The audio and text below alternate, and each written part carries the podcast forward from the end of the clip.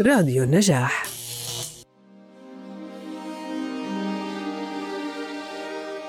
الحفيظ.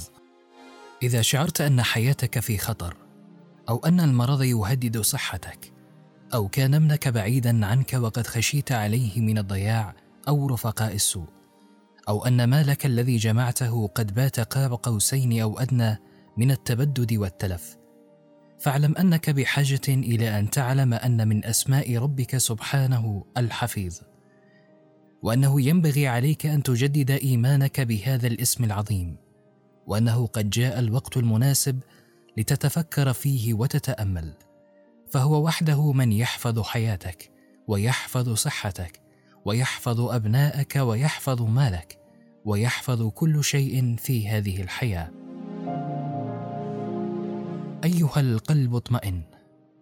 يقول الشيخ السعدي رحمه الله تعالى الحفيظ الذي حفظ ما خلقه وأحاط علمه بما أوجده وحفظ أولياءه من وقوعهم في الذنوب والهلكات ولطف بهم في الحركات والسكنات. منتهى الحفظ عنده وغاية الرعاية لديه وأقصى الطمانينه ستكون وأنت بمعيته. يحفظ عبده لذلك نقول دائما اللهم احفظني من بين يدي ومن خلفي وعن يميني وعن شمالي ومن فوقي وأعوذ بعظمتك أن أغتال من تحتي. إنك تستحفظ الله جهتك الست إنك تطلب منه هالة حفظ تحوطك من جميع الجهات ولا يقدر على ذلك إلا هو. يحفظ سمعك وبصرك لذلك ندعوه في الصباح والمساء أن اللهم عافني في سمعي.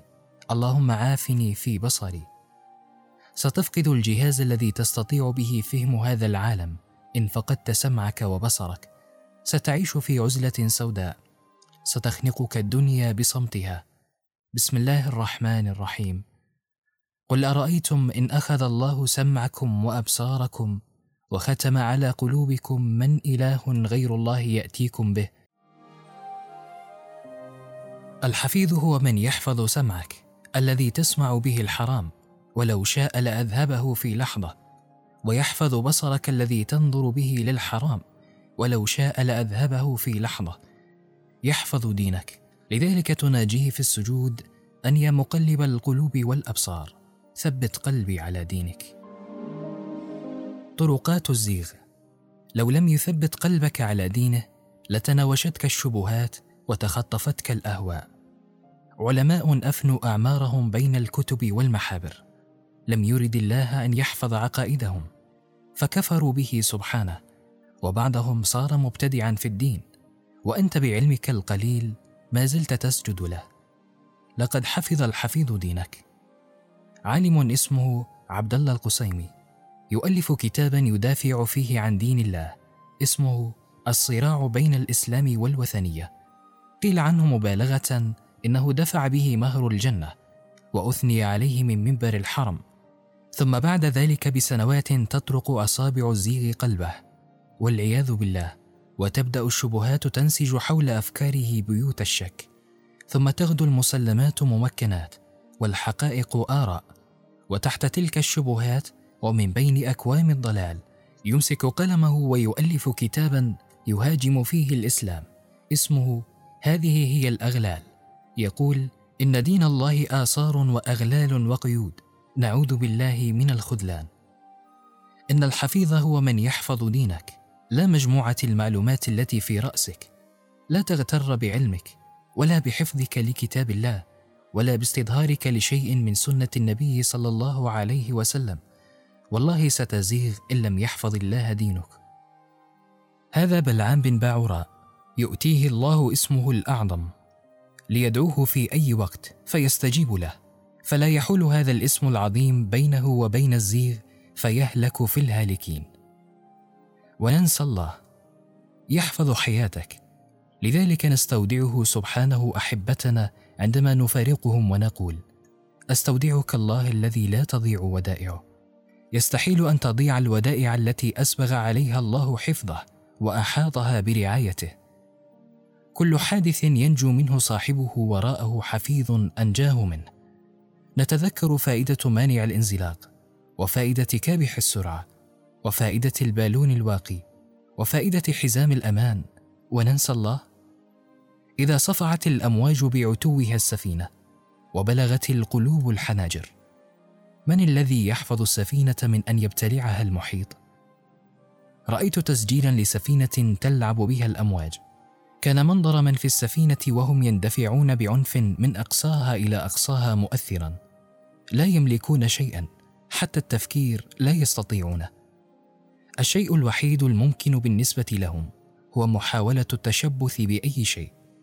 ثم لما انتقلت الكاميرات للخارج رأيت السفينة قشه صغيرة في وسط الأمواج العاتيه يعلن قائد الطائرة عن وجود عطل في الطائرة. فيتحول أولئك الذين كان كل واحد منهم في فلك يسبح إلى مخبتين. الكل يلتجئ إلى الله ويعلن توبته. نسوا آمالهم وأحلامهم وهمومهم وغمومهم وصار الموت هو كل ما يمكن لعقولهم أن تتصوره من هو الذي أصلح العطل بقدرته؟ كي تنزل الطائرة بسلام ويخرج منها أولئك الذين حولهم الخوف إلى أشباح. تعرضت طائرة كنت أحد ركابها إلى مطبات هوائية شديدة. لحظتها فقط استشعرت وبدقة كبر جرم الطائرة وكيف أنها الآن في الجو تسبح فوق صحراء ممتدة. شعرت بشيء فوق الخوف. كيف كنت غافلا طوال الرحلات التي ركبت فيها الطائرة عن هذه الصورة المفزعة لهذا الجرم الذي يتحرك في الجو بقدرة الله؟ ندعوه في البحر أن ينجي سفينتنا فإن وصلنا إلى الشاطئ عصيناه. ونركب الجو في أمن وفي دعة فما سقطنا لأن الحافظ الله. المعقبات. يقول تعالى بسم الله الرحمن الرحيم. له معقبات من بين يديه ومن خلفه يحفظونه من أمر الله. لأجلك أنت. يأمر الحفيظ سبحانه أربعة ملائكة أن يحيطوا بك حتى يحفظوك بأمره من كل ما لم يقدره عليك. كيف لا يكون حفيظا وقد أوكل بك هذا العدد من الملائكة حتى يصدوا عنك أي طلقة لم يشأ سبحانه أن تخترق جسدك وأي صخرة لم يرد سبحانه أن تنهي حياتك بل وأي بعوضة لم يشأ سبحانه أن تؤذي بشرتك. شاهدت وبذهول المقطع الذي تظهر فيه حادثة محاولة اغتيال الشيخ عائض القرني في الفلبين. وكيف أن المجرم وجه إلى صدر الشيخ عائض ست رصاصات من مسافة متر تقريبا. ولا حائل بين الطلقات والشيخ والقاتل يبدو أنه محترف. ولا توجد مقاومة من الشيخ أو من مرافقيه. ثم يخرج الشيخ من تلك المحاولة الآثمة سليما معافى. وأتذكر كيف أن طلقة واحدة من مسافة بعيدة اودت بحياة الرئيس الأمريكي جون كينيدي مع أن سيارته كانت تتحرك وحوله الحرس والجنود. ثم يعلن الشيخ أنه قد كان قد ذكر الله وحصن نفسه بالأدعية. هذه الحادثة درس متكامل بل كتاب من عدة أجزاء في معنى اسم الحفيظ. ما بين القوسين؟ أتعلم أنه يحفظك في كل لحظة بل في كل لحظة يحفظك مئات المرات. في هذه اللحظة التي تقرأ فيها ما بين القوسين حفظ قلبك من التوقف وشرايينك من الانسداد وعقلك من الجنون وكليتك من الفشل وأعصابك من التلف ورأسك من الصداع ومعدتك من القرحة وأمعاؤك من التهاب القولون وأعضاؤك من الشلل. وعينيك من العمى وسمعك من الصمم ولسانك من الخرس. كل هذا وأكثر حفظه في هذه اللحظة ثم يستمر هذا الحفظ في اللحظة التي تليها وهكذا. فكم الحمد لله ينبغي أن تقولها في اللحظة الواحدة. إذا أوقفت سيارتك في مكان مظلم وخشيت عليها أيدي السراق فاستحفظها الحفيظ فلن يضيع سبحانه ما استحفظته عليه. إذا خرجت من بيتك وخشيت على أطفالك فقل أستودعكم الله الذي لا تضيع ودائعه. ستعود بإذن الله وهم في أحسن حال لأنه الحفيظ. إذا ألجأتك الظروف أن تترك شيئا ثمينا في مكان عام أو مكان غير آمن فانزح بقلبك إليه وقل اللهم احفظه وثق أن عين الله ستكلأه إلى أن تعود. أربعة من الأصدقاء ذهبوا إلى مكان يبعد عن تبوك ستين كيلو اسمه نعمة ريض ثم هبطوا الساعة التاسعة صباحا سائرين على أقدامهم إلى مكان يسمى الشق. والشق هذا شرخ عظيم في قشرة الأرض. الهبوط إليه مغامرة بل مجازفة بالحياة. حبهم للمغامرة جعلهم ينزلون. وصلوا إلى القاع في نصف ساعة تقريبا. ثم مكثوا إلى قريب من المغرب في محاولة الصعود إلى السطح. تعلقوا بالصخور. تزحلقت بهم الانحناءات الملساء. تهشمت الطبقات الصخرية تحت أقدامهم. عبروا من أماكن ضيقة لا تتسع إلا لأصابع الأقدام. تعبوا. تشققت أرجلهم. وانهكوا تماما. بلغ بهم العطش مبلغا عظيما. باختصار رأوا الموت. كانت قلوبهم معلقة بالله. كانوا متيقنين أن لا حافظ إلا الله. يقول أحدهم وبشهادة البقية إنه دعا الله بإلحاح وقد بلغ به العطش حد تمني الموت. فإذا به وفي مكان لا يمكن أن يكون قد وطأته قدم إنسان في القريب على الأقل. يرى قارورة ماء صحة نظيفة. فلم يفرح بالماء الذي تقاسمه مع رفاقه بل فرح بالله الذي كان معه في تلك اللحظة. علم أن الله الذي أوجد تلك القارورة في تلك اللحظة سينقذهم من تلك الرحلة المميتة. لم تعد القارورة في ذهنه ترمز للنجاة من الموت بل ترمز لحفظ الحفيظ سبحانه. وقبيل المغرب وصلوا للسطح وأوجههم سوداء وثيابهم مشققة والدماء تثعب من أرجلهم وإيمانهم بالله بحجم تلك الجبال التي أحاطت بهم. سهرت أعين ونامت عيون في شؤون تكون أو لا تكون. إن ربا كفاك ما كان بالأمس سيكفيك في غد ما يكون. والاسم الحفيظ مع كل مخلوق قصة فهو لا يخلق خلقه ثم يتركهم بل يمدهم بالسلاح الذي يواجهون به مفاجآت الحياة. يعطي كل مخلوق سيفه الخاص ليخوض حرب الحياة.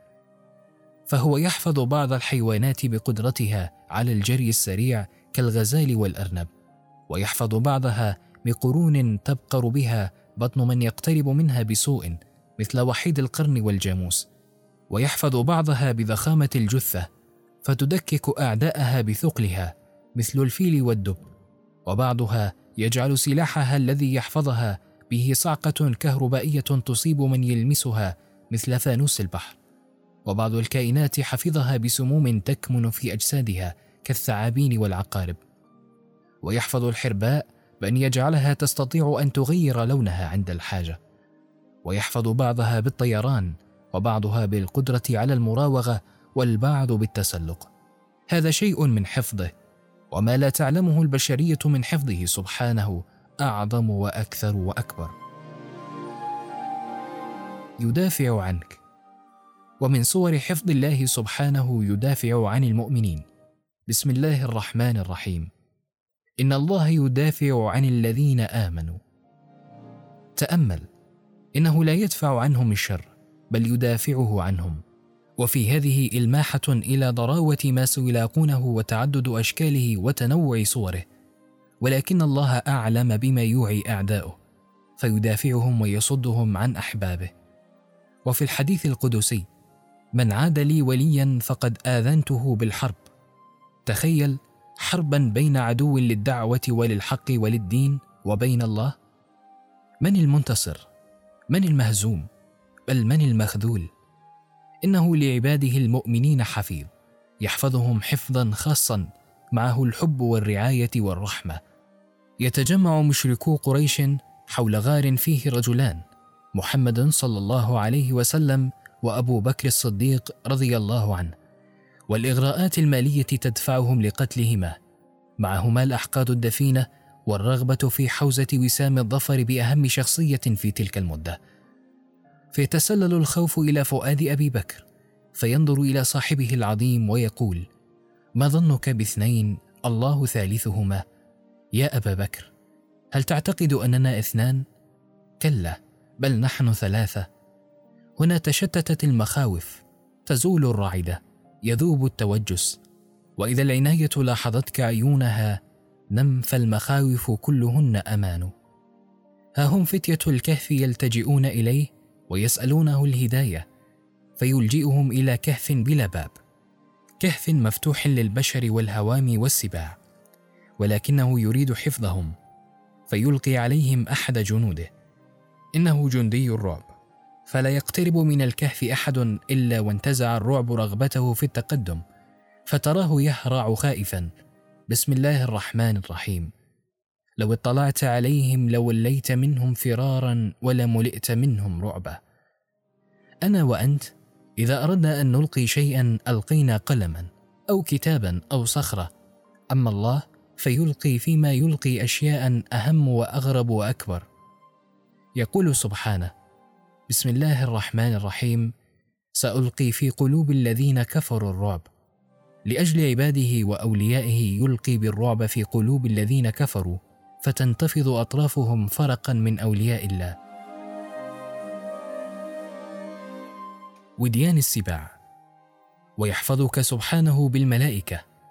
فمن قرأ آية الكرسي قبل أن ينام أوكل الله به ملكا يقوم على رأسه يحفظه مما لم يقدره الله عليه. تخشى من ماذا إذا كان الله معك؟ يجعلك هذا الاسم ترغب في أن ترفع صدرك إلى الأعلى ثقة بالحي الذي لا يموت. تمشي في الظلام تجوز وديان السباع تخوض مستنقعات التماسيح فالحفيظ يحيطك بهالة حفظ تجعل كل هذه الأشياء لعب أطفال تافهة. نعم هذا لا يناقض أن تعمل بالأسباب. فقد أمرنا بذلك وعمل بها قدوتنا عليه الصلاة والسلام في هجرته ومغازيه وأيامه كلها ولكن يبقى السبب سببا له قدره من الأهمية ويبقى الله في قلبك هو العليم هو القدير هو الحفيظ. من يقرأ قصة الشيخ عبد الرحمن الصميد رحمه الله تعالى في سفره إلى إفريقيا للدعوة ونشر الدين وكيف أنه خاض المستنقعات والوديان الموحشة في مجاهل القارة السوداء وجاع وعطش ومرض ومع ذلك لم يمسسه سوء بل ظل خمسا وعشرين سنة في طريقه ثم مات في الكويت على السرير. من يقرأ قصة الصميت يعرف معنى الحفيظ. ذكر البعض مما يستأنس به في هذا السياق ما لا نتحقق دقته ولكنه ليس غريبا على عباد الله الصالحين. أن سعيد بن جبير أمسك به جنديان من جند الحجاج وبينما هم في الطريق إذ نزلت الأمطار وألجأتهم إلى صومعة راهب. فرفض السعيد أن يدخلها رفضا قاطعا تنزها أن يلج مكانا يعبد فيه الله على ضلاله فتركاه في الأسفل وصعدا فإذا بأسد يقترب من سعيد فيصرخون به من الأعلى أن أهرب. فلا يحرك سعيد ساكنا بل يظل في عالم من الذكر دافئ. فيقترب الأسد أكثر ثم يصل إلى سعيد وكأنه يهمس له همسا ثم ينصرف. والجنديان ينظران بخوف والراهب ينظر بعين أخرى ويقول هذا ولي من أولياء الله. خذوا كل دنياكم واتركوا فؤادي حرا طريقا غريبا فإني أعظمكم ثروة وإن خلتموني وحيدا سليبا من الذي جعل الأسد يتوقف في لحظة الأخيرة؟ إنه الحفيظ. أنا الفقير.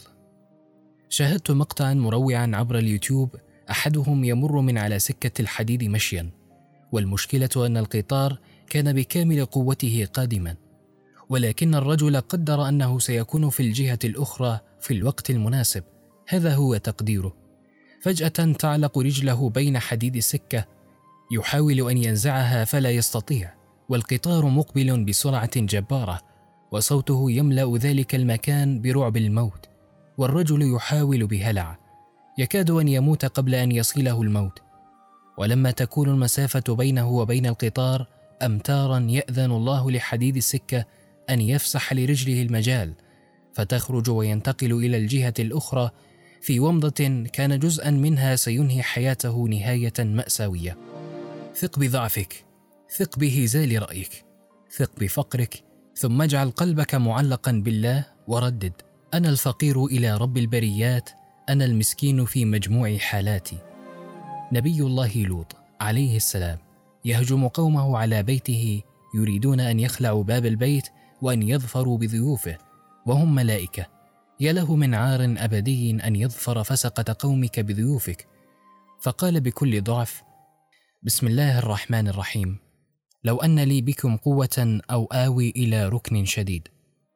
قال نبينا عليه الصلاة والسلام يرحم الله لوطا لقد كان يأوي إلى ركن شديد.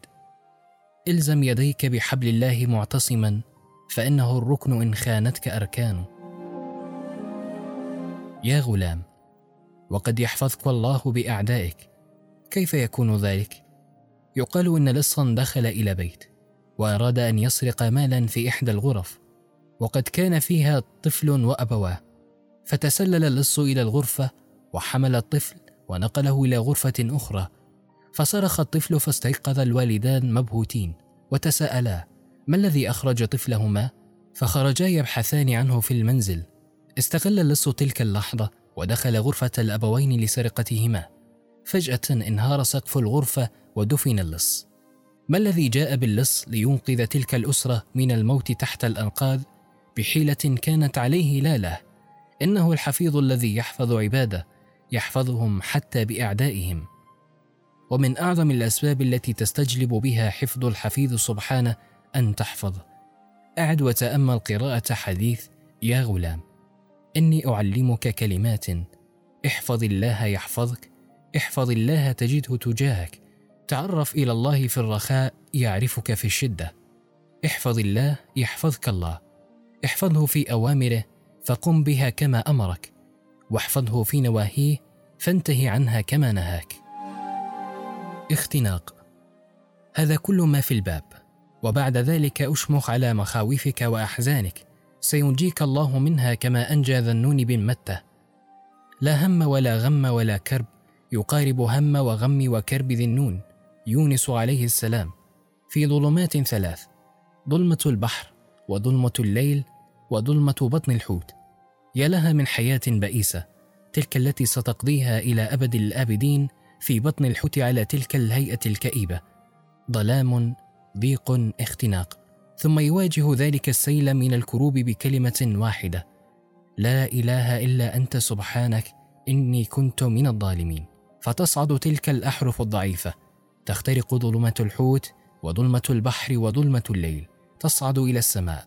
يروى أن الملائكة سمعتها فقالت يا رب صوت معروف من مكان غير معروف. فيجيء الفرج ويجيء الحفظ ويجيء العفو. فيلقيه الحوت بالساحل وينبت عليه الحفيظ شجرة من يقطين.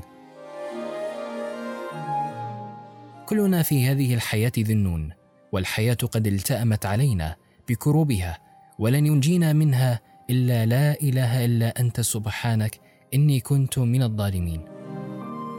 اللهم احفظنا بحفظك واكلأنا برعايتك، واجعل من بين أيدينا ومن خلفنا وعن أيماننا وعن شمائلنا ومن فوقنا ومن تحتنا حفظا منك تنجينا به مما نخشى ونحاذر